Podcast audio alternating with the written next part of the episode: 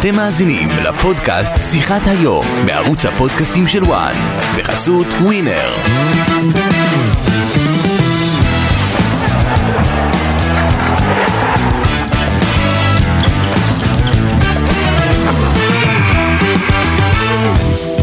בגיל 33 חנן ממן עבר דברים שלא כל אדם רגיל עובר עד לגיל הזה לצד קריירה מרשימה בכדורגל הישראלי.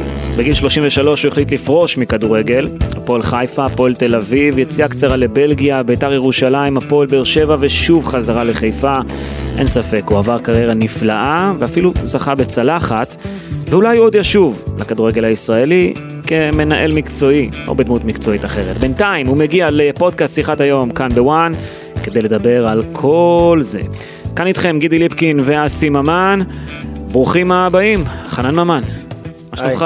טוב, תודה. צריך רק לעשות גילוי נאות לפני, אין לנו קשר משפחתי, אין קשר דם, אין כלום. אה, ממן את ממן, אבל לא... כן, שלא יחשבו שפתאום אני, זה, מראיין את אה, איזה בן דוד או משהו. אז לא, אין קשר, למרות שאני מאוד, אה, מאוד אוהב את אבא שלך כמובן, וכמובן גם את הקריירה שלך שנהנינו לראות אותה. אה, מה שלומך בימים אלה? אה, בסדר, אה, מנסה להתרגל לסטטוס, היה לי ככה כאילו פגרה כמו כולם, נהניתי, עשיתי חופשות עם המשפחה, נחתי, ועכשיו קצת מוזר. קשה, קשה לו לקום בבוקר פתאום לאימון, אה? כן, מוזר, אתה יודע, אני עושה משהו 15-20 שנה, יום יום, השגרה זה משהו שקשה לו לעשות אותה פתאום. אבל אני, הראש עובד, לא, אני, גם בתור שחקן, כשהיה לי איזה, לא, לא היה הרבה פעמים שהייתי בלי קבוצה, כאילו, אתה יודע, גם היה תקופת קורונה ש, שהיה לי איזה חודש, חודשיים שהייתי בבית בלי קבוצה, וזה היה כזה מוזר. אז עכשיו גם להיות uh, בלי עבודה, uh, זה משהו שהוא לא, לא נותן לי מנוחה, אז אני על זה, ואני מקווה שבקרוב אני כזה אכנס לאיזה משהו. חשבת שאתה עכשיו תהיה בתפקיד עוזר מאמן בפועל חיפה, נכון? לא, לא חשבתי שאני עוזר מאמן, כי לא, זה לא מה שיעדתי לעצמי, וזה לא, לא מה שדיברנו עליו. אה, אז מה אה, רצית, מנהל מקצועי? רציתי להיות מנהל מקצועי, רציתי גם להיות מנהל קבוצה. אה, בסופו של דבר כן הציעו לי את המשרה הזאת באיזשהו שלב. אחרי זה חזרו בהם מההצעה הזאת, ואחרי שכבר כן עשיתי חושבים ועשיתי איזושהי התאמה בראש. מה הציעו לך? הציעו לי להיות עוזר מאמן. עוזר מאמן, רוני כן. רצה שאני אהיה כן. לצידו, ואמרתי שאני מוכן לעשות את זה כן. גם בשביל להישאר במערכת, אה, בשביל לשמור גם על השגרה, אה, ובסוף הם גם את זה לא רצו שאני אעשה, אה, אז ככה ש... מה זאת אומרת, הם הציעו הצעות ובסוף חזרו בהם מההצעות שהם הציעו? כן, אתה יודע, ברגע שיואב התקשר אליי ואמר לי שהוא רוצה שמשרה התפנתה, ואין משהו אחר, ולא יהיה כנראה משהו אחר. הוא הביא את אה, אורן גולן גם. את אורן גולן, כן. כן. אמ, אז אמרתי, אוקיי, בוא נעשה רגע חושבים עם עצמי. אה, ואז רוני גם דיבר איתי ואמר לי שהוא רוצה שאני אהיה לצידו, כי אני, אני ורוני יש לנו יחסים מאוד מאוד טובים. אז כן אמרתי שאני מוכן לעשות את זה, אבל אחרי זה הם החליטו ללכת אה, בכיוון אחר, וזה בסדר, ובוא נראה מה יהיה, אני לא יודע אם הם כן סיימו לבדוק לי אופציות. כי כן נזרק איזה משהו על אה, מנהל אה, מחלקת הנוער, אה, וכן אולי רצו שאני אעבוד באיזושהי קונסטלציה עם איתי ועם אורן ביחד בצוות, בצוות הניהולי. בינתיים אבל כלום לא קורה, ואני לא יכול להגיד שאני ממתין, כי אני צריך לדאוג לעצמי, אבל אמרתי שהפועל חיפה זה הבית שלי, וכנראה שתמיד אני אשמח אה, לחזור לשם. אבל מאכזב אותך שהציעו לך הצעות ופתאום הם חזרו בהם, פתאום זה, זה לא זה, רגע בוא נראה, בוא נחשוב, אחד כמוך שאתה יודע, נתן הרבה להפועל חיפה, פתאום החוץ. כן, אה, זה מאכזב אותי, כי כן ראיתי את עצמי איזה סוג של אה, סמל של המועדון. שחק, גדלתי בהפועל חיפה, שחקתי הרבה שנים בהפועל חיפה. ודובר על זה כשאני החלטתי שנה שעברה כשאני, כשאני פורש, אז כן דובר על זה שאני אמשיך להיות במועדון, בטח בשנת המאה של המועדון. זה כן, מאכזב זה מאכזב. אה, אבל עם זאת, אה, אמרתי, אני צריך אה, לדאוג לעצמי, למשפחה שלי, לפרנסה שלנו, וזה מה שאני עושה.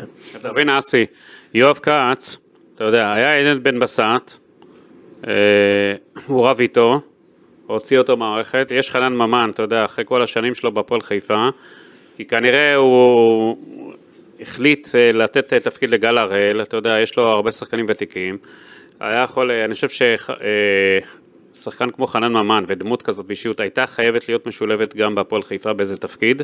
זה טעות קשה של יואב כץ, ואם גם הבטיח לו, אז זה בכלל, אתה יודע, הבטחות צריך... אה, צריך לקיים, אם יש לך כן. מילה, אז תיתן את ה... כן, מילה צריכה להיות מילה, אחרי זה יואב כץ אומר, אה, אתה יודע, משקרים אותו ולא אומרים לו אמת והכל, והנה יש לו פה שחקן כזה, שנתן שנותיו הטובות בהפועל חיפה. ויש לו ניסיון, יש לו... לו ניסיון ויש הוא לו גם למד. בוא נגיד את האמת, הוא גם למד, למד את הקורס מנכ"לות, לא? כן. הוא למד. מה זה, מה זה לנהל קבוצת או, או, או, או, או גוף ספורט, בוא נגיד ככה. כן. זה לא סתם, אה, סתם שחקן, זה לא סתם אדם. מוזר. אצל יואב כץ לא מוזר שום דבר זה העניין. אותי זה לא מפתיע. ואם עכשיו הוא יתקשר ליואב כץ, אז הוא יגיד לו, הוא עסוק בטח בישיבה. יואב איש עסוק, יואב הוא כן. וורקוהוליק. הוא- לא, לא, אתה יודע שאתה, יואב, יואב, שאתה מדבר אה, איתו ולא נוח לו, אז הוא עסוק, הוא בישיבה, הוא אצל הרופא, ואני מאחל לו אתה מכיר טוב את יואב. אני מאחל לו בריאות. אה, גדולה. אני מכיר את כל השיטות שלו. לא, אבל אה, מה עכשיו? זאת אומרת, מה, תרצה איזה תפקיד במקום אחר, אני מניח, כי אתה אומר, אני צריך לדאוג לעצמי בסוף, אני רוצה לקום בבוקר ולעשות משהו, לא לקום בבוקר ולשבת בבית, שזה אגב נראה לי הדבר הכי קשה לכדורגלן, כי בדרך כלל אתה קם בבוקר יוצא לאימון, כן. ויש לך את החבר'ה שלך, ו- ויש מטרות ויש יעדים, ואתה מתכונן ל- ל- למשחקים, פתאום אין כלום, אה? כן. אה, האמת שהיום, באמת סיפור אמיתי, היום קמתי בבוקר ואמרתי, אני נרשם לחדר כושר. נסעתי לקניון באור עקיבא, נרשמתי לחדר כושר, שיהיה לי איזושהי שגרה של בוקר, אני שם את הילדים מוקדם בגן, עושה אימון, אוכל ארוחה טובה, ואז ככה נתחיל את היום יותר בכיף. כן. כן, בוא, בוא נראה, אתה יודע, עם השנים הכרתי המון המון, המון אנשים בכדורגל. אה, נצטרך לבדוק אה, איפה יש איזושהי משרה או מישהו שרוצה באמת אה, ללכת איתי יד ביד, כי כמו שאמרתם, צברתי הרבה ניסיון בתור כדורגלן ואני מכיר את, הדברים אחרי הקלעים.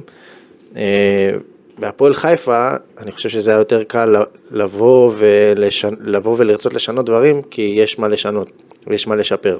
כן. גם הכרת את המערכת כמובן. כן. אה, אז אה, שוב, בוא נראה, אני, יכול להיות שגם אני אלך לכיוונים אחרים, אני לא יודע. אה, הכל פתוח, פשוט צריך לעשות באמת מסלול כזה, לחשב מסלול מחדש, מה שנקרא. יש יותר זמן ל-NBA בלילה או ש... עכשיו אין, כן, אין NBA, אין כלום. עכשיו כבר נגמר, כן. רק פוצ'יבולי עכשיו. לא, אבל היה, קצת... היה, היה. ראית את המשחקים? כן, בהחלט. אתה חולה NBA, לא? אתה חולה ספורט בכלל. אני- מת על NBA, אני, אני מכור ללברון. וכשהוא בעניינים, אני בעניינים. וכשהוא יוצא מהתמונה, אני גם קצת מאבד עניין. הבנתי. אז מה עכשיו, אתה בים, פוצ'יבולי? אני בעיה עם פוצ'יבולי קצת, מנסה, ל... מנסה לשחק קצת, לראות אה, כמה אני באמת יכול אה, לתת מעצמי מה... אה, בפיזיות, אתה יודע, זה משחק שהוא לא פשוט, גם בשביל הנפש שלי, גם בשביל הכיף שלי, אז אני מנסה לשפר את עצמי.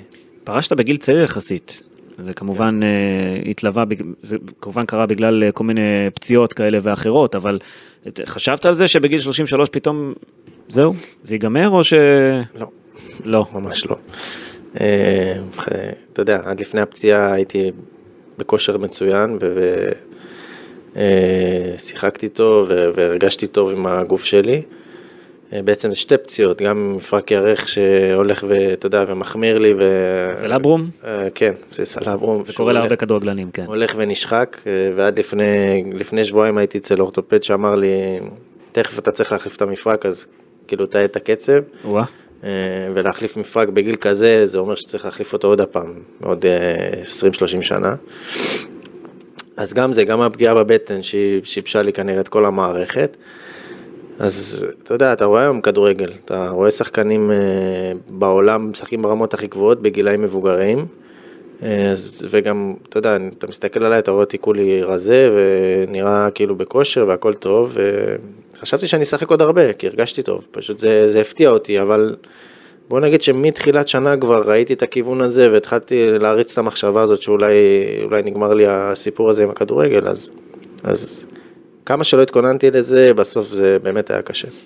תשעה באפריל 2022, משחק ליגה רגיל, לכאורה נגד הפועל חדרה בחיפה, רגע לפני חצי, משחק חסר חשיבות. כן, רגע לפני חצי גמר גביע המדינה, שזה, התכוננתם לזה בגדול. אה, ואז בדקה ה-16 אתה עולה לכדור ביחד עם תמיר גלאזר באמצע המגרש, כדור פשוט יחסית, חוטף את הברך שלו, נכון? בבטן שלך. מה קורה מאותו רגע? אה, האמת שנכנסתי לאיזשהו הלם, כאילו, אני זוכר שפשוט עברו לי זרמים מכף רגל ועד ראש, אה, מרגע שירדתי לחדר הלבשה וזה רק הלך והחמיר, פשוט הייתי מכווץ ולא לא הצלחתי להזיז את הגוף. אה, ואז בית חולים ו-CT ו... וניתוח. זהו, מצאו אצלך דימום מסיבי בבטן, נכון? בקרע בלבלב? היה לי קרע בלבלב ודימום, ויצאתי, רצו לעשות לי איזשהו פתח, בסוף הלכו על משהו יותר uh, מזערי. Uh, וכן, וקמתי עם קתטר ו- ונקזים ו- וזונדה ו- ומה לא, והיה שבוע מאוד מאוד קשה, אבל אשתי הייתה, הייתה איתי שם, טיפלה בי, באו כל הזמן אה, לבקר אותי, ואתה יודע, בסוף, בסוף אתה שוכח את הסבל הזה שעברת, אבל כן, הייתה תקופה לא פשוטה. אני רק חושב על זה שההורים שלו, גידי, הגיעו לבית, לבית החולים, זה היה זמן קצר יחסית, כמה חודשים אחרי שאחותך, זיכרונה לברכה, נפטרה, נכון. אה, ממחלה קשה. זה אירוע לא פשוט, אני מניח, עבור המשפחה פתאום לראות אותך מחובר לנקזים, כמו שאתה אומר וכל זה. כן, גם, אתה יודע, שאתה, שאומרים, אה, הוא נכנס לניתוח, אז לך תדע, כאילו, מה, כן. מה יהיה. אז... ניתוח בבטן, זה... כן, אז בטוח שעבר עליהם אה, גיהנום. גם זוכר שאבא שלי יום למחרת אה, דיבר באיזושהי אה, פלטפורמה בתקשורת, אה, שדיברו איתו על הפציעה וזה, וממש בכה בטלפון, כאילו אבא שלי שהוא הכי קשוח והכי זה, ממש כאילו היה חסר אונים. מה לעשות, זה, להדאיג את ההורים זה הדבר הכי גרוע שיש. תגיד, כל הסיטואציה, כל ה... אתה עברת הרבה, וכל הסיטואציה אז בזמנו של אחותך אורית, זיכרונה לברכה, זה בעצם בכל השנים האחרונות, זה הרגע הכי קשה שאתה בעצם אה, נפתח עם כל, כל המדינה בעצם מתעסקת אה, בעניין הזה ומתפללת, מנסה לעזור. Mm-hmm. בוא תחזיר אותנו לסיטואציה הזאת שאתה היום מסתכל אחורה לכל הדבר הזה. כן, היה גם משהו מאוד יפה בשנה שלפני, של, של ההתגייסות של באמת כמעט כל הליגה, אה, תקשורת, שופטים, שחקנים, בעלים, מאמנים, כולם, כולם, כולם, כולם אוהדים. ממש, ממש ניסו להציל אותה, והצליחו לפרק זמן קצר, ואז בשנה אחרי, זה היכה בתדהמה שכאילו, אוקיי, זה לא עזר, ו... ואחותי נפטרה, וזו תקופה, זו תקופה קשה. עכשיו, לקחתי את הדבר הזה, אחרי שזה קרה, דווקא, דווקא זה חיזק אותי, כי, כי כשעליתי למגרש, כשעליתי לאימון, כשעליתי למשחק, אז היה לי, כאילו, כאילו רציתי לשחק בשבילה. אז אז אנחנו חושבים שאולי גם זה משהו שהשפיע עליי ברמה של הפרישה, אבל זה לא, זה לא היה נכון. להפך. זה אחד הדברים שהכי חיזקו אותי. למה לפני, לפני שהיא נפטרה יצא לך לדבר איתה על הקריירה שלך או משהו שהיא ביקשה ממך? אם אתה מחזיר אותנו אחורה. אה, לא, לא, אתה יודע, הייתה בינינו מין הבנה של, שלא היינו צריכים להגיד אחד לשני כלום. פשוט אה, היא ידעה שאני אדאג לעצמי, והיא ידעה שאני דואג לה, לה, למשפחה ו, ולכולם. ו... היא הייתה באה למשחקים? אחת כזאת ש... פחות בשנים האחרונות, אבל כן, היו, היו משחקים שהייתה מגיעה עם אמא שלי, עם אבא שלי, אה, בשנים האחרונות. היא הייתה חולה הרבה, לא יחסית. שבע של... שנים. שלוש פעמים? אה, שלוש פעמים, פעמיים. כאילו ניצחה ו- ו- והוציאה ספר על זה, ובסוף, אמ, אתה יודע, כנראה שהניצחונות האלה הם לא היו באמת, כי, אתה יודע, זה הולך למקומות אחרים, והיא בחרה באיזשהו טיפול, אה, עוד שהיא הייתה צעירה יותר, באלטרנטיבה של, אתה יודע, לא, לא כימו ולא כאלה, mm-hmm. שאולי בדיעבד אם אתה מסתכל על זה אחורה זה טעות, כי כשאתה חזק וכשאתה צעיר יותר, אז תילחם בכל הכוח. ו... אבל בסדר, זה הבחירות שהיא עשתה, ואין מה לעשות. אחותך אורית, זיכרונה לברכה, איתך בכל מקום, אני מניח, אה, גם, גם בימים כאלה אתה בטח חושב עליה פתאום באמצע היום או משהו, לא? כי הייתם מאוד מחוברים, כמו שאמרת, לא כן. לא הייתה, הייתה הבנה עיוורת כזאת. אמ, כן, אתה יודע, אני לפעמים קצת כועס על עצמי שאני לא חושב עליה מספיק, כי אני כאילו, אם אני אחשוב עליה אז אני אהיה עצוב, אני לא, לא בן אדם עצוב.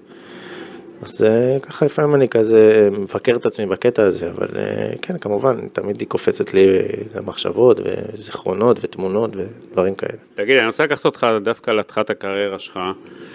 שתמיד, אתה יודע, היו משווים אותך בהתחלה עם אבא שלך, חנה, אה, ברוך, ברוך, שהקריירה בפני עצמו, קריירה גדולה ומכובדת. כמה זה קשה לשחקן שגדל ושיודע שאבא שלו היה אגדה, וכל הזמן משווים אותו ומצפים ממנו, כמה זה מפריע, כמה זה מחשל, בוא תכניס אותנו.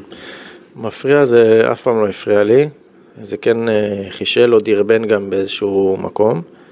אה, ודווקא אני ראיתי את זה כעזר, כאילו, יש לי יתרון שאין לאנשים אחרים, כי יש לי אבא שהוא מבין את המשחק, מבין, מבין דמויות, הוא תמיד היה אומר לי, תיזהר מההוא, למרות שהוא הוא לא סומך יתר על המידה על אנשים. הוא... ממה הוא אמר לך, ממי להיזהר?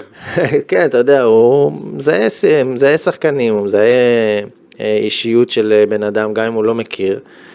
אה, אבל שוב, זה היה קצת אובר, כי הוא, אתה יודע, גדל ב, ב, בחיפה וגדל, אתה יודע, הם היו גדלים שם, היו אה, אה, צריכים לדאוג לעצמם בכל דרך, אז הם אה, גדלו ככה לא לסמוך על אף אחד. אה, זהו, שהיה צריך גם להתערב לי, אם אתה מחזיר אותי בתור ילד, היה גם מתערב אם צריך, ואם הוא היה כן. רואה שאני לא משחק אה, ואני בא מתוסכל הביתה, אז הוא היה הולך ואומר למאמן מילה, ואם היה צריך להתקשר לזאביק זלצר בגיל אה, כשהייתי בגיל נוער אז הוא התקשר לזאביק זלצר, וזאביק באמת לקח אותי לנבחרת, והייתי שנה בנבחרת הנוער, ובעצם משם התפתחתי להיות השחקן שהייתי, כי גם התחלתי לשחק הרבה בנוער, ועליתי לבוגרים. אה, ככה שכל מה שהוא עשה, הוא עשה לטובתי, ואף פעם, אף פעם הוא לא, לא, לא הרס לי איזה משהו, או קלקל לי איזה יחס עם אה, מישהו כזה או אחר. אמ, ככה שזה רק, רק פלוסים היחס הזה. לא, לא, לא עבר לך אבל בראש נגיד החולצה הזו 10 עם השם ממן מאחורה, אתה יודע, בשביל הרבה אנשים היא, היא דבר, אה, אתה יודע, ש... אם, אם אתה שם אותה על, עליך, זאת אומרת, זה אולי מכביד קצת, לא? חולצה כזו, או שלא חשבת על זה לא, אף פעם. לא, לא חשבתי. אמרת אני אני והוא זה הוא וזהו. דווקא גאווה, ממן וזה, אתה יודע, למרות שאני הייתי 15 יותר בהפועל חיפה. כן. אמ, לא, רק, רק אה, גאווה, רק, אה, רק היה לי כיף תמיד לשמוע אבא שלך היה ככה ואבא שלך היה ככה, אין כיף מזה. למה הוא לא מדבר כל כך הרבה בשנים האחרונות? כאילו משהו נעצר אצלו קצת ב... אתה יודע, רעיונות בתקשורת. אף, אף פעם הוא לא היה מדבר, תמיד אמא שלי הייתה אומרת שאם אבא שלך היה כמוך, הוא היה, היה מגיע לגבהים יותר איזה, אבא שלי לא, לא, לא היה לו את היחסים האלה שיש לי עם התקשורת, עם אנשים. אבא שלי היה קצר, זה לא אכפת לו מכלום, רק מעצמו, רק מהמשפחה. אמ, והוא, אתה יודע, הוא... יותר סגור קצת. יותר סגור, הוא גם קצת התבגר, קצת התרכך. אה, זהו, אבא שלי בן אדם טוב, יש לו לב זהב, פשוט הוא, אתה יודע, בשנים שהוא גם היה שחקן וגם היה מאמן, הוא היה כאילו מאוד מאוד קשוח ומאוד אה, קצר עם כולם, אז אנשים זוכרים לו שהוא לא, אתה יודע, אני אומר לב זהב, מה, יש איזה לב זהב, הוא קילל אותי וזה. בסדר, אבל זה היה פעם, זה לא... כן, זה של פעם. אגב, אה, כשאתה גדלת בבית, היית אח אחד עם שלוש אחיות, אה, כאילו, בן אחד עם שלוש אחיות, זאת אומרת, כן. הכל היה עליך מבחינת כדורגל, לא? במובן מסוים. הבן המועדף, הם קראו לי האחיות שלי. כן. כשאבא שלך שמע שיש לך בן, הבנתי שהוא נתן הוראות מרחוק, אתה חייב לשמור על אשתך, על זה, הוא צריך לי... כן? כן, וואי, הוא מבסוט. כן. הוא יודע שהוא ילך בעקבותיכם, לא? אני מקווה, לא יודע, לא יודע אם אני מקווה, אבל אה, מה שירצה יהיה. דן לא ילך בדרך של סבק, מה, הוא בועט קצת בכדורים, לא? בועט, קצת הוא גם אוהב כדורסל, אתה יודע, אולי הוא, אם הוא יהיה גבוה מספיק, אולי הוא ילך בדרך של... איזה, בסוף ייבחר בדראפט. תגיד, איך אתה שגדל בבית ירוק כזה, בסופו של דבר אה, מגיע לקבוצה של האדום? אמ, ככה קרה, אתה יודע, אני כן שיחקתי במכבי חיפה, גם סיפרתי את הסיפור הזה שהיה איזה, היה איזה אימון של איחוד, שאיחדו שתי קבוצות של שביעיות, איחדו אותם לקבוצת 11, ו, ועשו הרכב מפה ומפה, ולא שיחקתי לא פה ולא פה. עכשיו, לא הייתי, לא הייתי שחקן, הייתי שחקן מאוד טכני, מאוד, פשוט הייתי כזה צנום. ובזמנו, הדבר הכי חשוב זה היה הניצחון. לא, לא, לא, לא קלטו אותה מעבר לכך.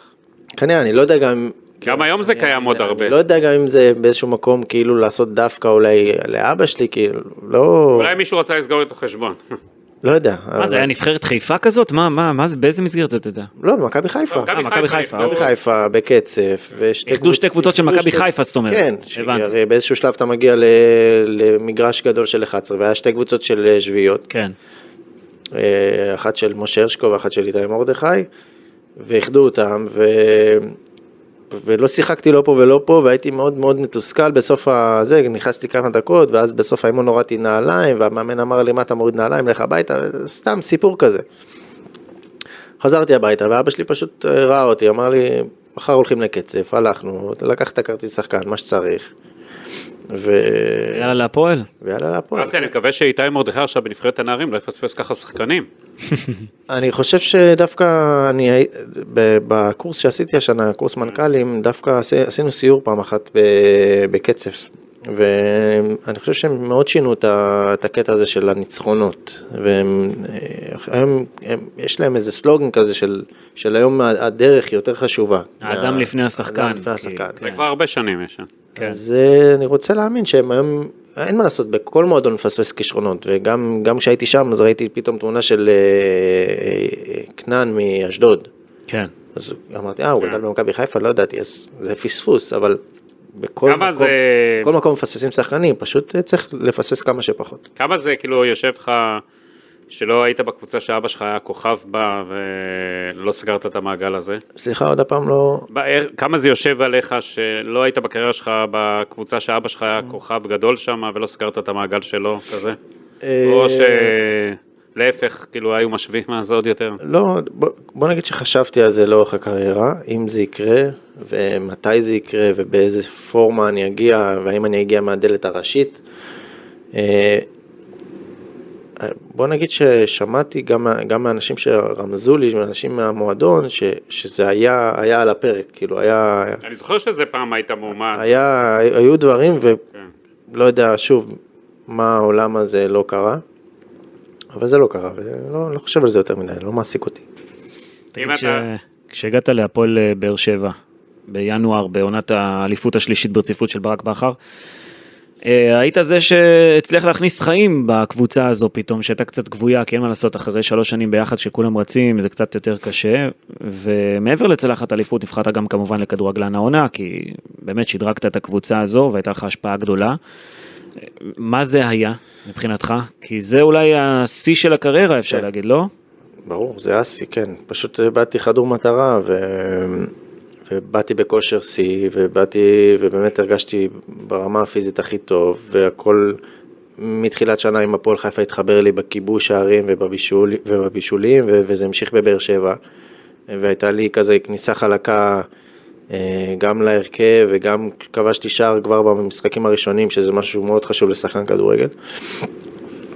וזה הדבר היחידי שראיתי נגד עיניי, ש- שאני רוצה לקחת אליפות, כי כל הזמן חשבתי על זה, שמה, אני אסיים קריירה, לא אקח שום תואר, אז ממש הייתי על זה, ואני אני שמח שזה קרה, ובסוף גם הפועל חיפה לקחו גביע, אתה יודע, זה- כן, והיית שם חלק מהזה, כי לדעתי היה איזה משחק כן, נגד אה, אחת הפתח... הפועל פתח תקווה. הפועל פתח תקווה, ש... שער ובישול. כן, ועשיתם 2-1, במשחק קשה. כן, קשה, זאת אומרת, אתה גם עזרת להם לקחת את הגביע. אתה יודע. לא, אבל אה, אני רציתי לשאול, כי כשהגעת לשם, סתם לדוגמה, בהתחלה, אם אני זוכר נכון, אולי זה היה אפילו לפני שהגעת, הפועל באר שבע הפסידה למכבי תל אביב. אני הייתי במשחק הזה? כבר, ולא שיחקתי אותו. ואחר כך, אחרי כמה, כמה, כמה משחקים, פתאום הפועל באר שבע מנצחת את מכבי תל אביב בעשרה שחקנים כשאתה על המגרש. כשאני כובש שער ניצחון.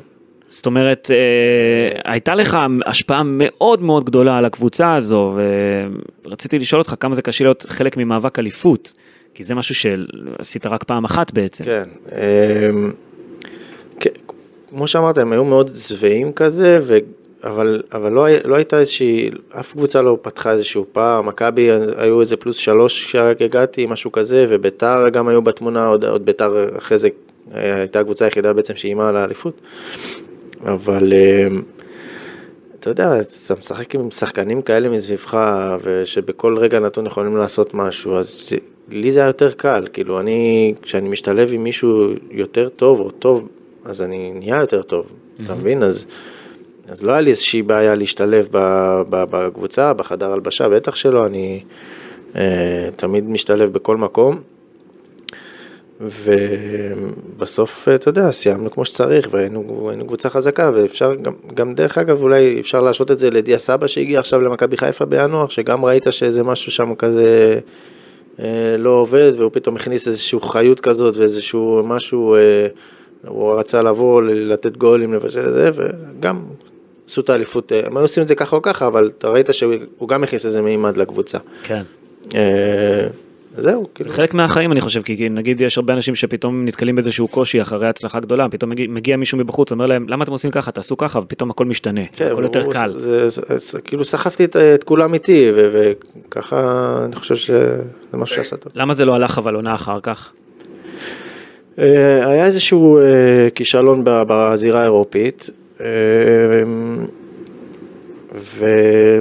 ופתאום התחילו להחליף הרבה שחקנים ושוער, ושוערים והגנה והביאו שחקנים בתפקיד שלי דווקא ו, והתחלת העונה לא הייתה טובה.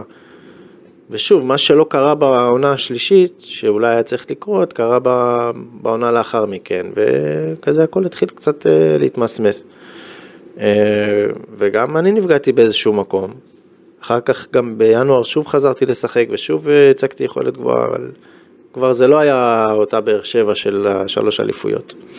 ובעצם מה, מה הוביל לזה כמו שאתה רואה את זה? זאת אומרת מה, מה גרם לנפילה הזו של הפועל באר שבע? זה שחקנים שהיו שבעים? זה הנהלה שקצת איבדה את הדרך? זה מאמן שאיבד את הדרך? מה? אה, אני חושב שלא בנו את הסגל לשנה לאחר מכן מספיק חזק, או שקבוצה אחרת כן עשתה שינוי כמו שצריך ובאה יותר מוכנה, כי קשה, זה קשה לעשות את זה שנה אחרי שנה, יש קבוצות שבאות לטרוף אותך.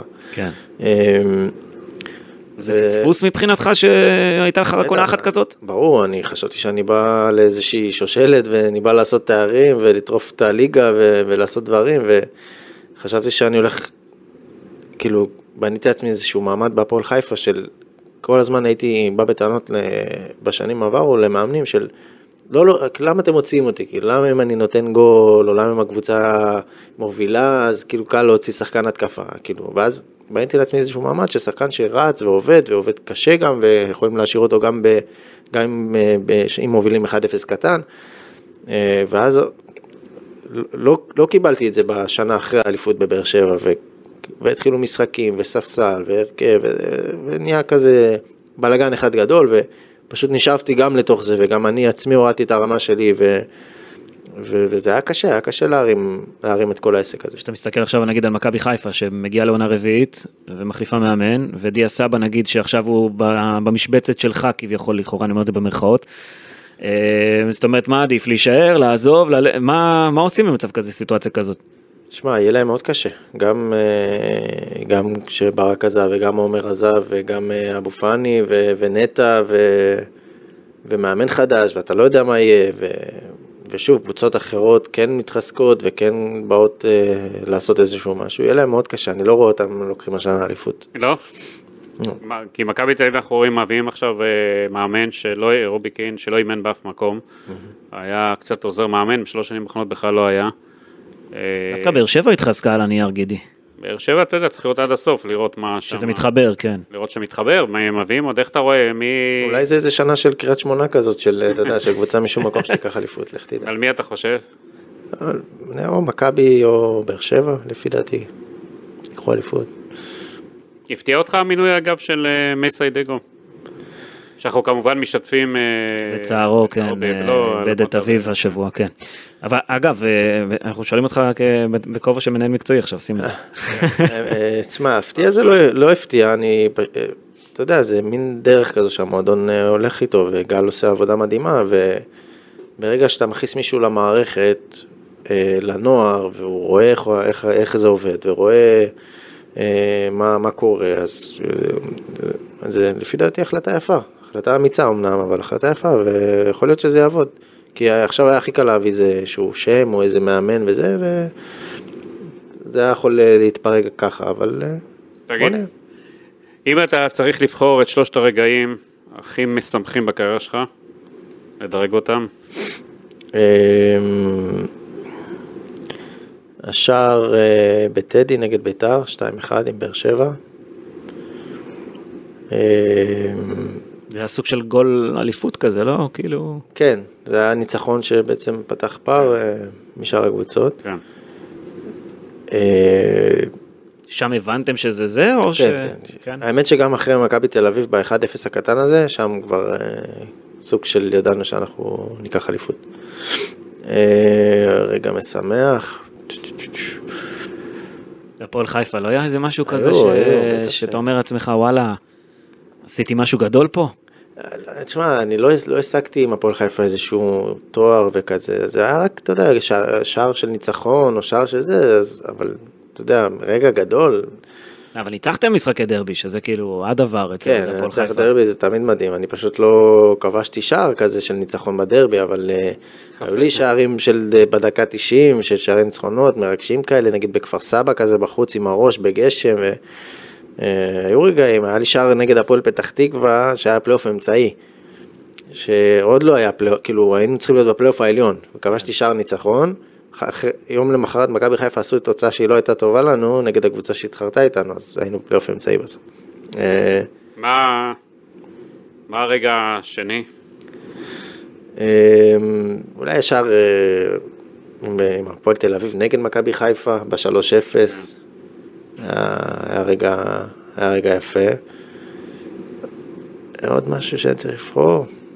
היית בהרבה קבוצות גדולות, גם ביתר קצת, אה, והפועל תל אביב, אמרנו. כן. היית בהרבה קבוצות גדולות. כן.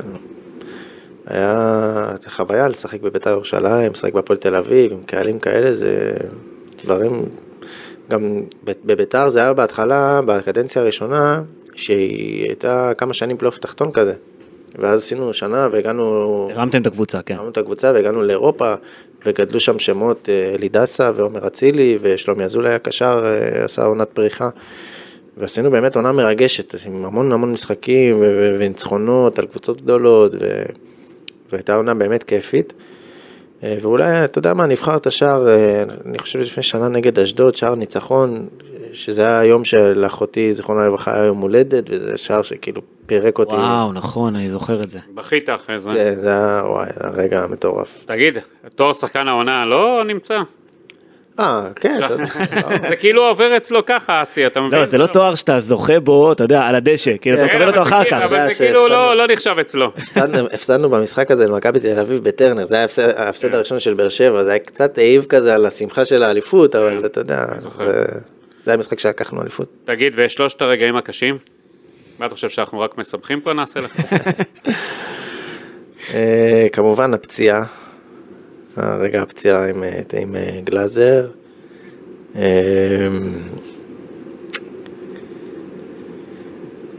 אוף, קיבלת, קיבלת איזה הודעה אחר כך ממנו, נכון? זאת הוא אומרת, בא אליי, כן, הוא בא אליי גם. ביקר אותו. הוא הוא ואחיו דן, כן. זה, הוא לקח את זה, נראה לי, קשה. כן, תשמע, הוא- הם ילדים טובים, באים ממשפחה טובה. אה, זה לא מכוונה רע, אחרי זה אתה יודע, הוא שיחק איתנו אחרי שנה, כאילו הוא התאמן איתנו, הוא היה דורך עליי כמעט כל אימון, הוא לא, הוא לא שם לב. הוא נסיך, באמת, אני מת עליו, אני חושב שהוא גם שחקן טוב. אה, רגעים קשים, בואנה, לא הכנתם אותי לשאלות. בוא נגיד ככה, אני אעבור איתך לכיוון קצת אחר, אוקיי? נגיד נבחרת ישראל, שזה אולי גם כן סוג של פספוס, אז אולי שם תמצא איזשהו קושי, כי בסופו של דבר לדעתי יש לך איזו הופעה אחת הופעה נגד רומניה, כן. נגד רומניה זה- במשחק ידידות, לא? כן, גם סוג של פספוס. ואז היה, אתה יודע, אני לא יודע מה אז היה, שלא היה את כל הליגת האומות, ולא היה על מה לשחק, כאילו היה, היה שנה של סתם כזה, סתם היה נבחרת, כאילו היה משחק ידידות נגד רומניה, והיה אמור להיות עוד משחק נגד ארגנטינה. כן. אה, שזה כאילו משחק שהייתי אמור לפתוח בו, וכאילו אלון, אה, אתה יודע, תדרך אותי לפני, ואמר לי אתה בכושר טוב, וזה, זה היה בדיוק אחרי שלקחתי את השחקן עונה והכל. ואולי זה גם פספוס, גם, לא יודע, ברגע קשה, זה פספוס כאילו בקריירה לא לשחק נגד ארגנטינה ומסי וזה, בטדי. ו... אה, זה עוד משהו, זה, כן, זה פספוס גם שלא הייתי יותר אה, בנבחרת, אה, פספוס בשבילי שבשיא הכושר, אחרי העונת האליפות, שבאמת לא המשכתי את הקו הזה, של היכולת הזאת, של הכיבושים, של הזה, של עליות כאילו ברמה הזאת, אה, ונתתי לדברים שקרו, אתה יודע, אני לא, לא אחד כזה שמאשים את כולם, אני גם מאשים את עצמי, אז כאילו באיזשהו מקום גם אני כזה נכבדתי ולא הצלחתי לשמור על איזשהו רף כזה.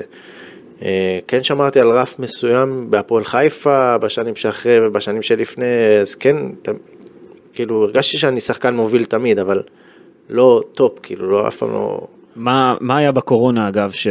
כי דיברת על זה, הזכרת את הקורונה, הרבה שחקנים הלכו קצת לאיבוד אני חושב ברגעים האלה, אין קהל פתאום, אין כן. אימונים, אה, מדי פעם חוזרים, מדי פעם לא, זה גם היה סוג של אה, חוסר ודאות כזה, כן, לא? תשמע, אני גם, כשהייתי בבאר שבע, אז כל פעם הקטע הזה של, היה לי חוזה לארבע שנים ועברו רק שנתיים, וכל פעם כן שיחקתי, הייתי טוב, ואז הביאו שחקנים ולא שיחקתי, וכן שיחקתי והייתי טוב, כאילו, זה, ראיתי איזשהו משהו שחוזר על עצמו, וכאילו קצת התייאשתי מהקטע הזה.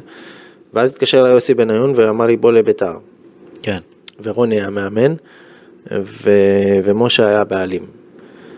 ולא קראתי נכון את התמונה שיוסי רצה אותי מאוד ורוני רצה אותי מאוד ומשה... פחות? פחות. למה? לא יודע, okay. כנראה אוקיי. לא... משה הוא בן אדם של עסקים, הוא כנראה לא ראה איזשהו משהו מניב מה... מההגעה שלי אחר כך. כן. מתי קלטת את זה? אז דווקא אני אחד שקורא סיטואציות ומצבים ולא לא קראתי את התמונה נכון. ואחרי כמה דברים שקרו הבנתי, רגע, משה הוא לא, הוא לא מת עליי כאילו, הוא לא...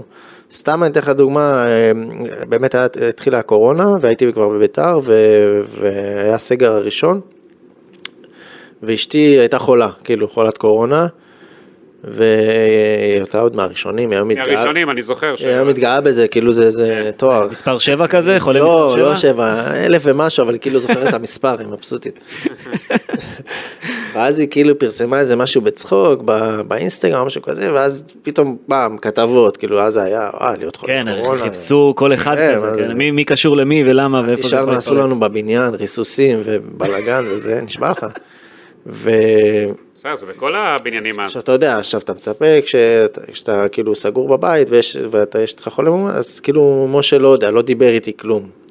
או, או סתם דוגמה, אתה יודע, דברים קטנים שאתה אחרי זה רואה אותם. תשאל מה שלומי זאת אומרת. לא, כן, תשאל מה שלום אשתי, מה שלומי, או שסתם עשיתי לו פולו באינסטגרם והוא לא החזיר לי, כאילו דברים קטנים שאתה אומר בואנה זה טיפשי, אבל בדיעבד אתה מבין שכאילו, אוקיי, הבן אדם לא, לא מת עליי, כאילו. אוקיי. זה, זה משהו שאני לוקח אותו בתור טעות שעשיתי. הייתה לך שיחה איתו? בסוף? לא, לא משהו, לא משהו עמוק. אה, אה, והבנתי שעשיתי טעות שעזבתי את באר שבע ובאתי לביתר, הייתי פשוט צריך להמשיך להוכיח את עצמי בבאר שבע, כי, כי כן עשיתי את זה כל פעם, וכן, וכן אהבו אותי בעיר, וכן העריכו אותי מאוד כל המערכת וכל האנשים שם. אבל אולי היה לך גם קצת כעס על ההתנהלות בבאר שבע בקטע הזה של אה, מה אתם מביאים שחקנים על העמדה שלי כל הזמן. כן, אבל, אבל ב... היום אני מבין שזה קבוצה גדולה, כאילו זה, זה מועדון גדול, אין מה לעשות. כן. תמיד, כן. תמיד צריכים להביא מישהו יותר טוב, או, או, או שחושבים שהוא יותר טוב, כמו שאז הביאו את ג'וסווה, ובסוף שיחקנו ביחד, והביאו את נייג'ל, ושיחקנו ביחד, והביאו את דיה, אה, וזה כולם, אתה יודע, שחקנים שלי מספר 10, כאילו. כן. אה, ותמיד הוכחתי שאני לא פחות טוב מהם. כן. אה, אז, אז כאילו, היום אני מבין שקבוצה גדולה, זה מה שקורה. תגידו. תמיד מביאים עוד שחקן, תמיד מביאים מישהו, תמיד רוצים להישאר בטופ, ו... כן, זה הייתה אחת הטעויות שלי. הופתעת ממה שקרה לחוגג אחרי זה? לא, לא יודע, לא, לא הופתעתי, אבל לא מתעסק בזה, אני לא חס וחלילה שמח ל... לא, ל... למה לא הופתעת, אגב? כי אתה יודע, שמועות רצות, ואתה שומע, בן אדם מתעסק בככה, מתעסק בככה, אז אתה כאילו מבין שיש לך אה, עסק עם בן אדם שהוא לא עכשיו אה, אה, טלית שכולה תכלת, ו... אבל שוב, בטוח שהוא אה, ידע לדאוג לעצמו ודואג לעצמו, ואני שמח בשביל בית"ר שהם היום נמצאים עם מישהו שהוא בריא ומישהו שהוא למען המועדון, וכבר היית... אה, הוא בינתיים על תנאי אבל הכל, זה עכשיו ברק על תנאי אברמוב, כל החוזים שמחתימים כתוב עכשיו על תנאי. אתה מדבר עם אנשים בביתר, אתה שואל אותם אם זה שיחה על תנאי. עד שזה ייגמר הקטע של הבית כן. דין, זאת כן. אומרת. אני, אני, כשהייתי, אחרי חצי שנה, שהתחילה כבר העונה של אחרי, באו סלובה וברדה, ומאוד אהבו אותי ומאוד רצו אותי, ואז דודו התקשר אליי, וגם התחיל איזה גל של קורונה. והתקשרו אליי ואמרו לי, תשמע, משה כאילו רוצה להביא את אה, שועה ויש בעיה, כאילו דודו הסוכן שהתקשר אליי. אמרתי, אוקיי, שיביא פיצוי, אני לא נמצא, לא רוצה להיות במקום שלא רוצים אותי, אני לא, אני לא רוצה לדמיין את עצמי מתאמן גם בצד, כי אני זוכר שעשו את זה לאייבנדר עוד בשנה לפני, שהוא היה מתאמן לבד. הייתי מסתכל עליו והייתי נקרע כאילו. כן. אז אני מאמין, ב... שנקרא שהיה. אני מאמין בעצמי, ופשוט זה גם אחד הרגעים הקשים של להיות בלי קבוצה, כי אף פעם לא הייתי בלי קבוצה. אז להיות, אז הייתי בבית, אמנם עם פיצוי, אבל הפיצוי הזה הולך וייגמר מתישהו, וצריך לדאוג לעצמי ואיפה אני אהיה. ואז חזרתי להפועל חיפה, והיה לי פגישה טובה עם חיים, עם חיים סילבס, והייתה לי עונה מצוינת באותה, באותה שנה.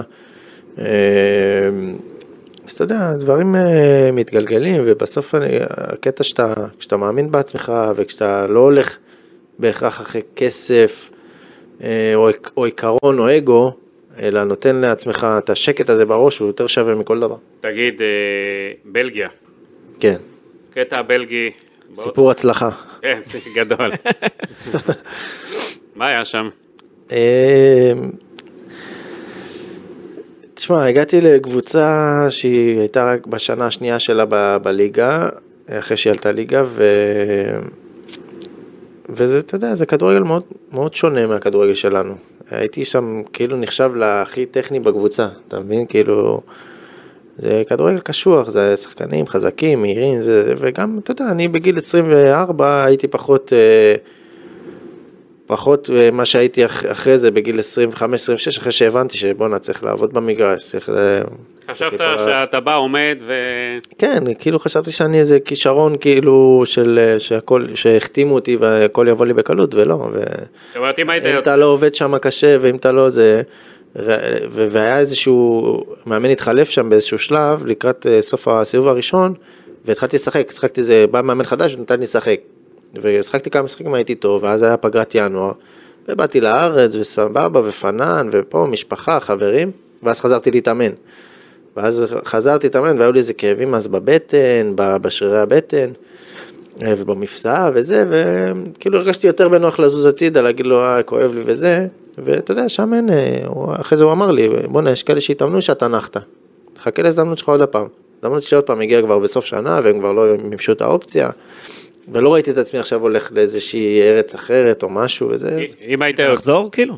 מה זה? רצית לחזור?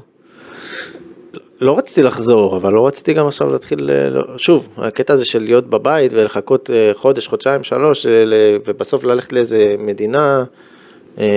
צריך להתאקלם בה צריך והכל. להתאקלם ועיר וזה, וכאילו, אתה יודע, כי התרגלתי לאיזה משהו, אנטוורפן, זה המון יהודים, והכרתי חברים, וזה כאילו היה לי כזה הכי, הכי קל בעולם. אז אם היית יוצא בגיל יותר מאוחר, אתה חושב שזה היה אחרת אולי מסתיים? אם- היית עושה כמה שנים הייתי- טובות? אם הייתי נשאר את השנה שאחרי, עם האופציה, הייתי עושה הרבה יותר, אני בטוח בזה. אם לא היית כי מפונק. הבנתי, זה לא היה פינוק, זה היה לא מבין את המנטליות, לא מבין את החשיבות הזאת של הכדורגל, של המסביב, של העבודה, של המניעת פציעות, של להתייחס לגוף כמו שצריך, של אה, של העבודה במגרש. ו... לא הייתי צריך עוד הרבה שנים, הייתי צריך את הש- את האופציה של להישאר, והייתי...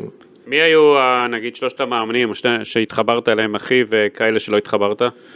או, היית עם מאמנים גדולים, היית עם יוסי אבוקסיס, עם אה, רוני עשיתי לוי. תקופות קצרות. תן לו, אה, אסי, אתה מכיר. אבל אולי הוא לא סבל לאחד מהם, עכשיו אתה הכנסת אותו לבעיה, אין לי- מאמן שלא סבלתי, לא לא היה דבר כזה. אה, שאלה טובה, גידי, מה אתה רוצה? אני מרים לך. אה, מאוד אהבתי את אה, לעבוד עם חיים סילבס. אה, וואי, אני לא רוצה עכשיו, אתה יודע. למה, למה, אפרופו, חיים גם התארח פה כמה פעמים השנה, למה הקריירה שלו אבל לא מצליחה, אתה חושב, להתרומם אה, לקבוצה גדולה? אה, שוב, הוא מאמן טוב. אה, פשוט, דווקא הוא עכשיו עשה חצי שנה טובה בפועל תל אביב. מה זה טובה? השאיר אותם בליגה. זו הייתה המטרה כן, אבל אי אפשר היה לראות את. הכדורגל, אתה יודע, היה לי ויכוחים איתו, הוא אומר, זה הסגל שלו. זה לא וזה." בנה, זו לא קבוצה שהוא בנה, כן. אני חושב שהוא יכול להגיע יותר גבוה, אתה חושב שהפועל תל אביב היו צריכים לתת לו את הצ'אנס להשאיר אותו? לפי דעתי כן, לבנות את הקבוצה והכל. כן. אגב, אל תשכח שהוא בנה קבוצה בהפועל רעננה, אם אני לא טועה, נכון? אז אה, הייתה קבוצה טובה. בסדר, אתה יודע מתי זה היה? בסדר, נכון. אני מדבר על קבוצה גדולה. אבל- גידי, המאמנים, המאמנים בדרג שלו כל הזמן מתחלפים. יש משחק כיסאות מטורף כן, בקטע משחק הזה. כיסאות, אה, פסיכי. יש הרבה, יש הרבה דברים בכדורגל הישראלי שאולי גם, אם תרצה לדבר עליהם, חנן, גם בעצמך, כל הקטע הזה שמאמנים מתחלפים כל הזמן. ודיברנו גם על העניין הזה אה, של שחקנים מנודים. זה מתחיל לקרות גם עם שחקנים, יותר מבעבר, כאילו. למה? לא יודע. לא יודע, פתאום אה, זה משהו שאתה רואה אותו, נגיד בליגה הלאומית כזה, של זה עובר לפה ועובר לפה, והיום זה כבר מתחיל להגיע קצת לליגת על. אבל אתה רואה את השחקנים מתחילים להסתובב סביב הקבוצות. מה זאת אומרת, תן לי דוגמה, נגיד, לא יודע מה ראית, מה... לא, אתה רואה, השחקן הזה ששיחק פה, בינואר הוא עבר לפה, אחרי זה הוא שנה אחרי, כאילו, תמיר עדי, סתם דוגמה, קריית שמונה וביתר, ועכשיו הוא בחדרה, ו... כן. כאילו משחק כזה של לא יודע איפה כאילו חכו תנו לשחקנים לשחק תנו להם לרוץ לעשות אין סבלנות אין. יציבות. אין סבלנות. אין סבלנות אין, אין אמונה כאילו אני לא יודע לא יודע מה להגיד לך כאילו זה משהו שהוא לא היה בשנים שאתה יודע אז היה לך סגלים כאילו רצים שנה שנתיים תגיד, נגיעות פה שם זאת אומרת, לא יהיה מה שהיה עם גל הראל ואיתך ובהפועל חי- בהפועל חיפה. ב- מה זאת אומרת? בקבוצות. שאתה וגל הראל נגיד רצים ביחד בקבוצה מסוימת הרבה שנים. אין דבר כזה מאיפה כמה איפה ואיפה דור מלול וניסו קפילוטו ואלון תורג'מן זה אבל זה יאמר לזכ- לזכותו זה יואב, של יואב זה- ש- זה הדבר של יואב, אתה יודע. של הטוב ולרע שהוא שומר יואב- על השחקנים שלו אבל אתה יודע זה בא על חשבון מאמן שהוא מאמן רוצה משהו אחד ויואב לפעמים מתעקש איתו כאילו ו... אתה יודע, בשביל איוב זה כמו הי- הילדים שלו. כן. אתה יודע מה זה עכשיו היה בשביל לוותר עליהם? אה, הבנתי שהוא לא ישן כמה לילות. אה, אה, באמת? מה, עד כדי כך? אבל אם הוא... אני אם הוא- בטוח- אני בטוח שיואב שמח שהוא לא משלם לי את המשכורת שהיה אמור לשלם לך. אז מזה הוא הכי שמח, אה? בגלל זה, כנראה, אה, בגלל זה אולי הוא לא רצה אותך כעוזר? לא הייתי אמור להרוויח פחות כעוזר. איוב רוצה שעוזר מאמן ישלם אצלו אגב. אה, כן? זה ככה זה? תג- כן. תגיד, אצלך, מבחינתך, שאתה מסתכל על כל מה שקורה בכדורגל הישראלי, ואתה עכשיו בחוץ, כמה יש לך חשש מהסיטואציה החדשה שלך? אה, יש חשש, כי, כי, כי כן חשבתי שכמו שקרה לגל ולרן, אה, שממש מסלול כזה חלק, חשבתי שזה מה שיקרה לי, אה, ואז בטוח היה לי יותר קל לבוא וללמוד גם מאנשים שכבר עושים את התפקיד וגם תוך כדי תנועה להבין איך דברים עובדים. אז כן, אני לא יודע איפה זה יקרה, מתי זה יקרה. אני בטוח שאם אני אמשיך אה, לרצות ול- ולדבר ולעשות, אז, אז כן, אני גם אמצא את המקום שלי. אה, חשש יש, אבל אה, גם המון ביטחון עם זה. אתה רוצה רק בכדורגל להתעסק? או יש לך מחשבות אה, להתעסק בדברים אחרים, לעשות שילובים? מה, איך אתה רואה את העולם החדש? אה, הוא לא פראייר בתחום העסקי, גידי, תדע לך. אה, צריך, צריך ל- ללמוד עכשיו ל- לגעת בהכל, וכן, אתה יודע, הכדורגל זה הכי טבעי לי, זה הדבר שאני הכי מכיר, אבל גם, אתה יודע, תמיד אפשר גם לעסוק במשהו עם ילדים ובתי ספר וכדורגל, ו- ו- ואם זה ברמה של אימון או ברמה מנטלית, ולבוא ו- ולהעביר משהו שלמדת כל כך הרבה שנים. אה, אז אתה יודע, העולם פתוח, רק צריך אה, לדחוף כן. תגיד, אה, ברק בכר, כוכב האדום, איך כן. אתה רואה שם את הנחיתה שלו שם, מה אתה צופה לו? עבדת איתו לא מעט שנים. אה, כן, אתה יודע, הוא לא מובן מאליו שהוא, הביאו איתו את הצוות שלו, את, את גיא ו...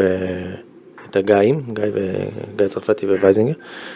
בטוח שזה יקל לו על, ה... על העבודה שמה, אבל אתה יודע, מקום חדש, ציפיות, אה, שפה שהיא לא, שהוא לא רגיל אליה. אה, זה לא פשוט, אבל הוא הצליח כמו שאתה מכיר אותו, כי הוא אחד כזה שלא מוותר, הוא אוהב לנצח בהכל. שוב, זה, כשאתה מגיע, זה חשוב נראה לי התחלה, כאילו, התחלה היא מאוד חשובה, גם לכל קבוצה בתחילת שנה, המשחקים הראשונים הם מאוד חשובים, אז ככה גם, אני בטוח למאמן, כאילו, שמגיע בכל תרועה ככה. אין מה לעשות, בסופו של דבר, מבחן התוצאה הוא מה שקובע. בוא נראה איך יתחילו הזה, ויכול להיות שיתאפס לו גם. תשמע, יכול להיות מאמן של ליגת אלופות פתאום, אתה יודע, הוא לוקח את uh, הכוכב האדום לעונה טובה בליגת אלופות, גם כמובן תלוי הגרלה מן הסתם, אבל אם הוא לוקח אותו לעונה טובה, פתאום הוא מאמן שעונה אחרונה נמצא בליגת אלופות. זה, זה מדהים, לא? למאמן ישראלי. כן, אבל אה, שוב, זהו מאמן ישראלי ששבר כבר כל שיא אפשרי, אז... אז עוד סים. לא, לא, אז עוד סים אז. אני אומר, יש, יש לו, הוא רק שובר את התקרות זכויות של עצמו כל הזמן, והוא כל הזמן מתפתח וזה, והוא הוא על הגל הזה חזק. תגיד, אפרופו המאמנים שהזכרנו, שכחנו מאמן אחד, שאתה גם אמרת בעבר שהוא הכי הרבה השפיע עליך, ניצן שירזי, זיכרונו לברכה, כן. למה דווקא ניצן שירזי? כי בסופו של דבר, כש, כשאתה אה, עולה מהנוער ואתה הופך להיות שחקן בוגרים, אתה צריך מאמן אחד שילך איתך יד ביד ולא משנה מה, שיאמין בך. שיאמין בך. זה כל שחקן צריך, אה, ו- וניצן היה המאמן הזה שלי. הוא זה שבא ואמר זה יהיה שחקן והוא איתי, ובאמת זה לא היה בדיבורים, זה היה במעשים, ושיחקתי כל, כל העונה, ויותר טוב, פחות טוב, ובאמת זו עונה שכבשתי כמה שערים, ו... אה, ושער ניצחון בבלומפילד נגד מכבי תל אביב, והשער בפתח תקווה, והשער בכורה נגד מכבי פתח תקווה, ובישולים וזה. ו...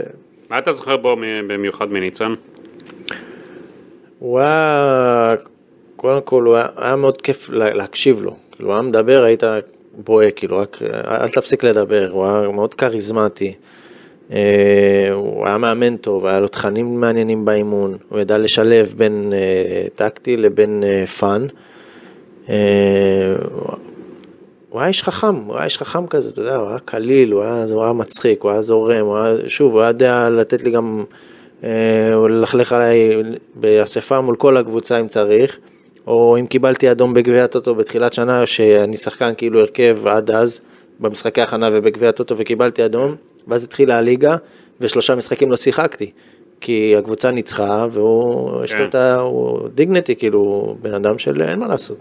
כאילו, אז אתה יודע, היה, היה, היה לו הכל, כאילו, היה באמת מאמן טוב ואיש טוב. ו... גם המחלה הארורה הזאת, אתה יודע, שאתה נתקל אצלו אחרי אחותך, איך אתה רואה את כל האנשים שאתה מאוד אוהב, קשור. אה, אתה יודע, זה, זה כל, כל, לא יודע, נראה לי כולנו פה מכירים מישהו קרוב, כן. לצערנו, או ב, ב, אה, וזה כמו הגרלה, כאילו, אני חושב, זה, אתה, או שאתה נופל בזה או שאתה לא נופל בזה, או שקרוב אליך יותר או קרוב אליך פחות, ופשוט צריכים, באמת, אתה יודע, זה כאילו קלישאתי, אבל להעריך כל רגע שאנחנו בריאים, ושאנחנו עם המשפחה והילדים וההורים, ו... ושוב, אתה לא יודע מתי זה יתקוף, איך זה יתקוף, פשוט ליהנות מהרגע. עכשיו אתה חולה על ה-NBA.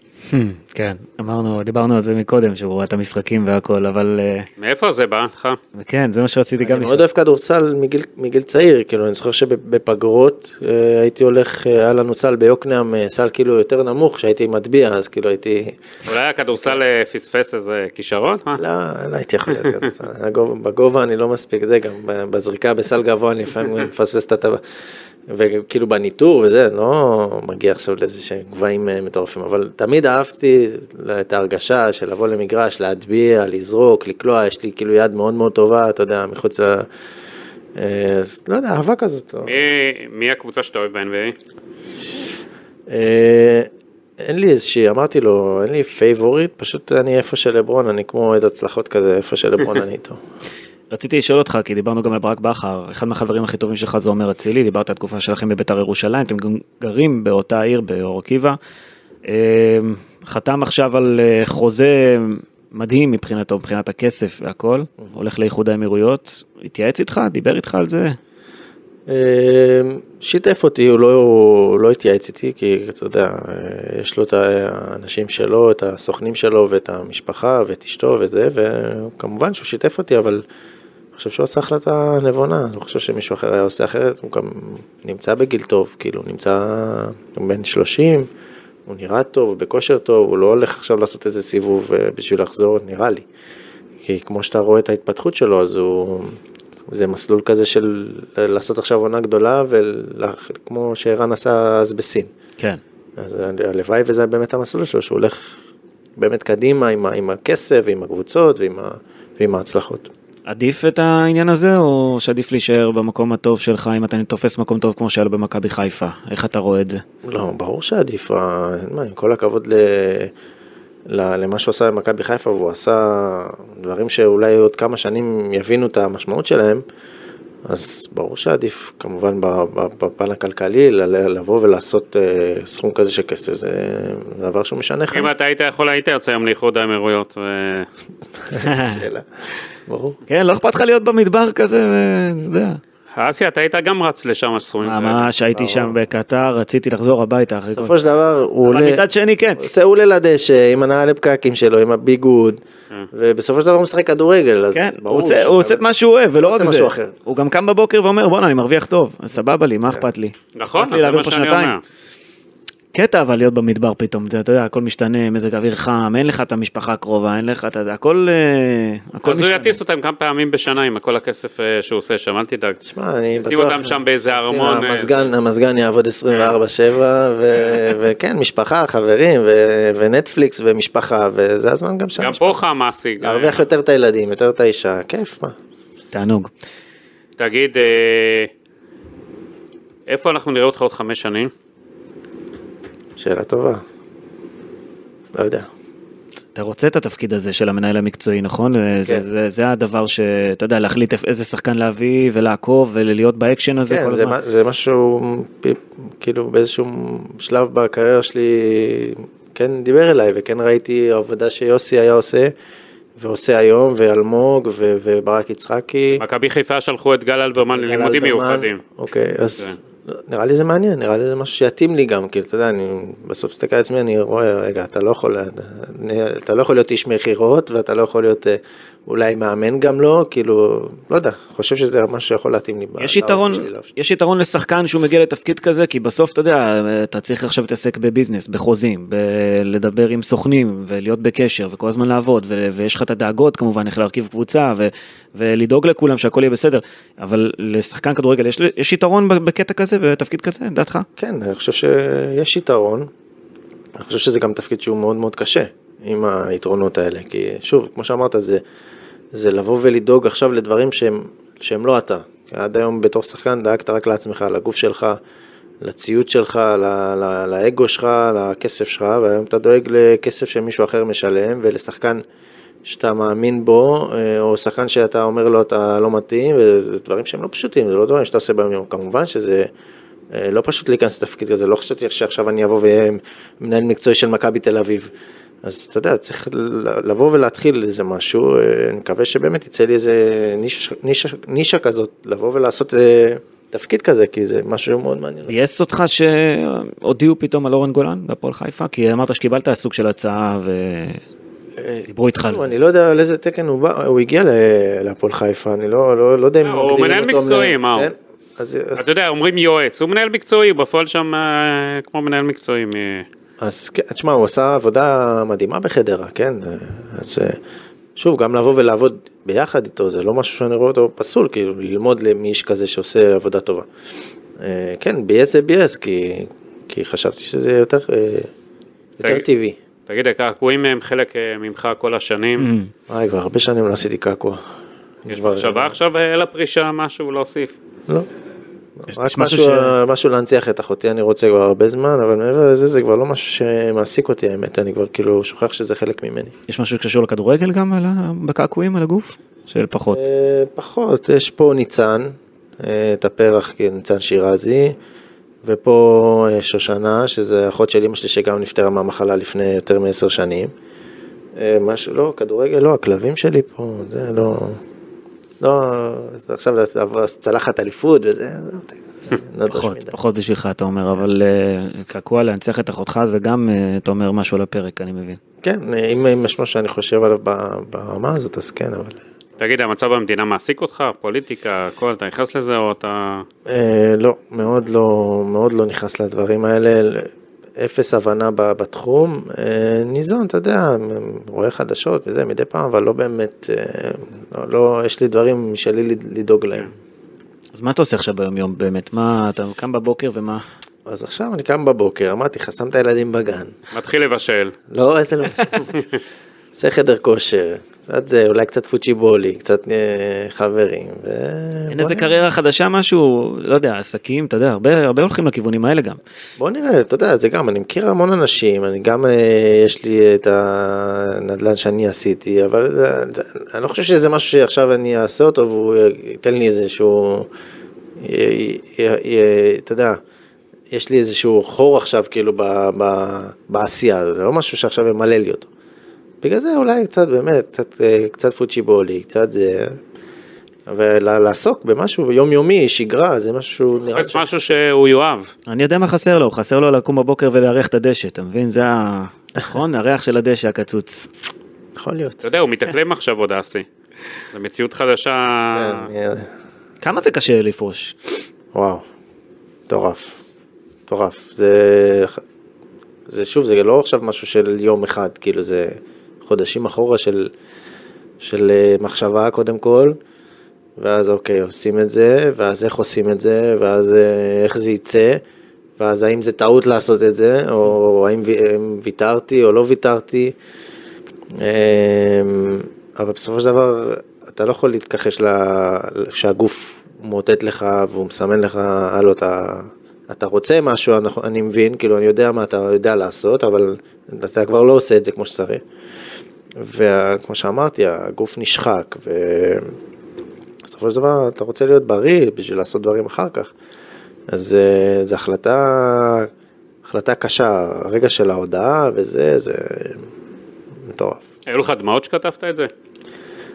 היו לי דמעות כשכתבתי את זה, היו לי דמעות שהקראתי את זה לאשתי לפני, והיו לי דמעות אחרי זה שהעליתי את זה.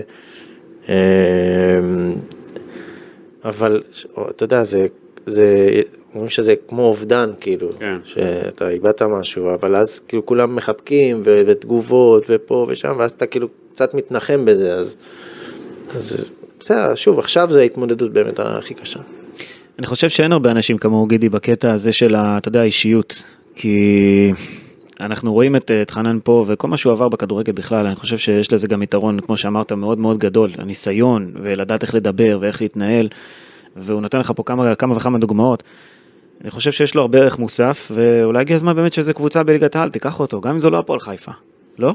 כן, אבל אתה יודע, הפועל חיפה זה המקום שהוא הכי מזוהה, אז אה, מצופה שהייתה נותנת לו את ההזדמנות הראשונה, כמו שהפועל באר שבע עם אלניב אה, ברדה, מכבי תל אביב ברק יצחקי, אה, ודוגמאות לא חסרות, אז הכל תלוי באדון יואב כץ. לא רק, בית... לא רק כמו במנהלי קבוצות אחרים, אתה יודע, ראשי בעלי קבוצות. נכון, האם זה, אז יש להם פה, אתה יודע, יש הרבה שמחפשים תמיד משהו לרענן ומשהו חדש, אז הנה, יש להם פה... אפשרות, לקחת אותו, לטפח אותו, לגדל אותו. אתה יודע מה טוב בפודקאסט, שבאמת שומעים אותו כמו שצריך, אתה יודע, מדבר והכל, ומדבר לעומק, אז uh, באמת אני חושב שיש פה מישהו ש... שאפשר לקחת אותו יותר קדימה, ואני לא אומר את זה רק בגלל שאתה פה איתנו חנן, אלא כי... בוא נראה מה יואב כץ יגיד. כן, בוא נראה. אתה שולח לו עכשיו איזה משהו גידי? לא, הוא ישן עכשיו. ישן, ישן. וושינגטון די.סי, אתה רוצה להעיר אותו שם? באמצע זה, כן. טוב, חנן, היה לנו באמת כיף גדול אה, לדבר איתך, ומקווה מאוד שתמצא את עצמך באיזה קבוצה, אתה יודע. פעם הבאה שהוא יבוא לפה שזה יהיה באיזה תפקיד. יאללה, הלוואי. טוב, אז אנחנו כאן uh, מסיימים את הפודקאסט הזה, ואני רוצה לומר תודה רבה, גידי ליפקין, חנן ממן, תודה רבה ליואב שכטר על הסאונד, תודה רבה לאופק, שנמצא איתנו כאן תמיד, מאחורי הקלעים. אנחנו מסיימים.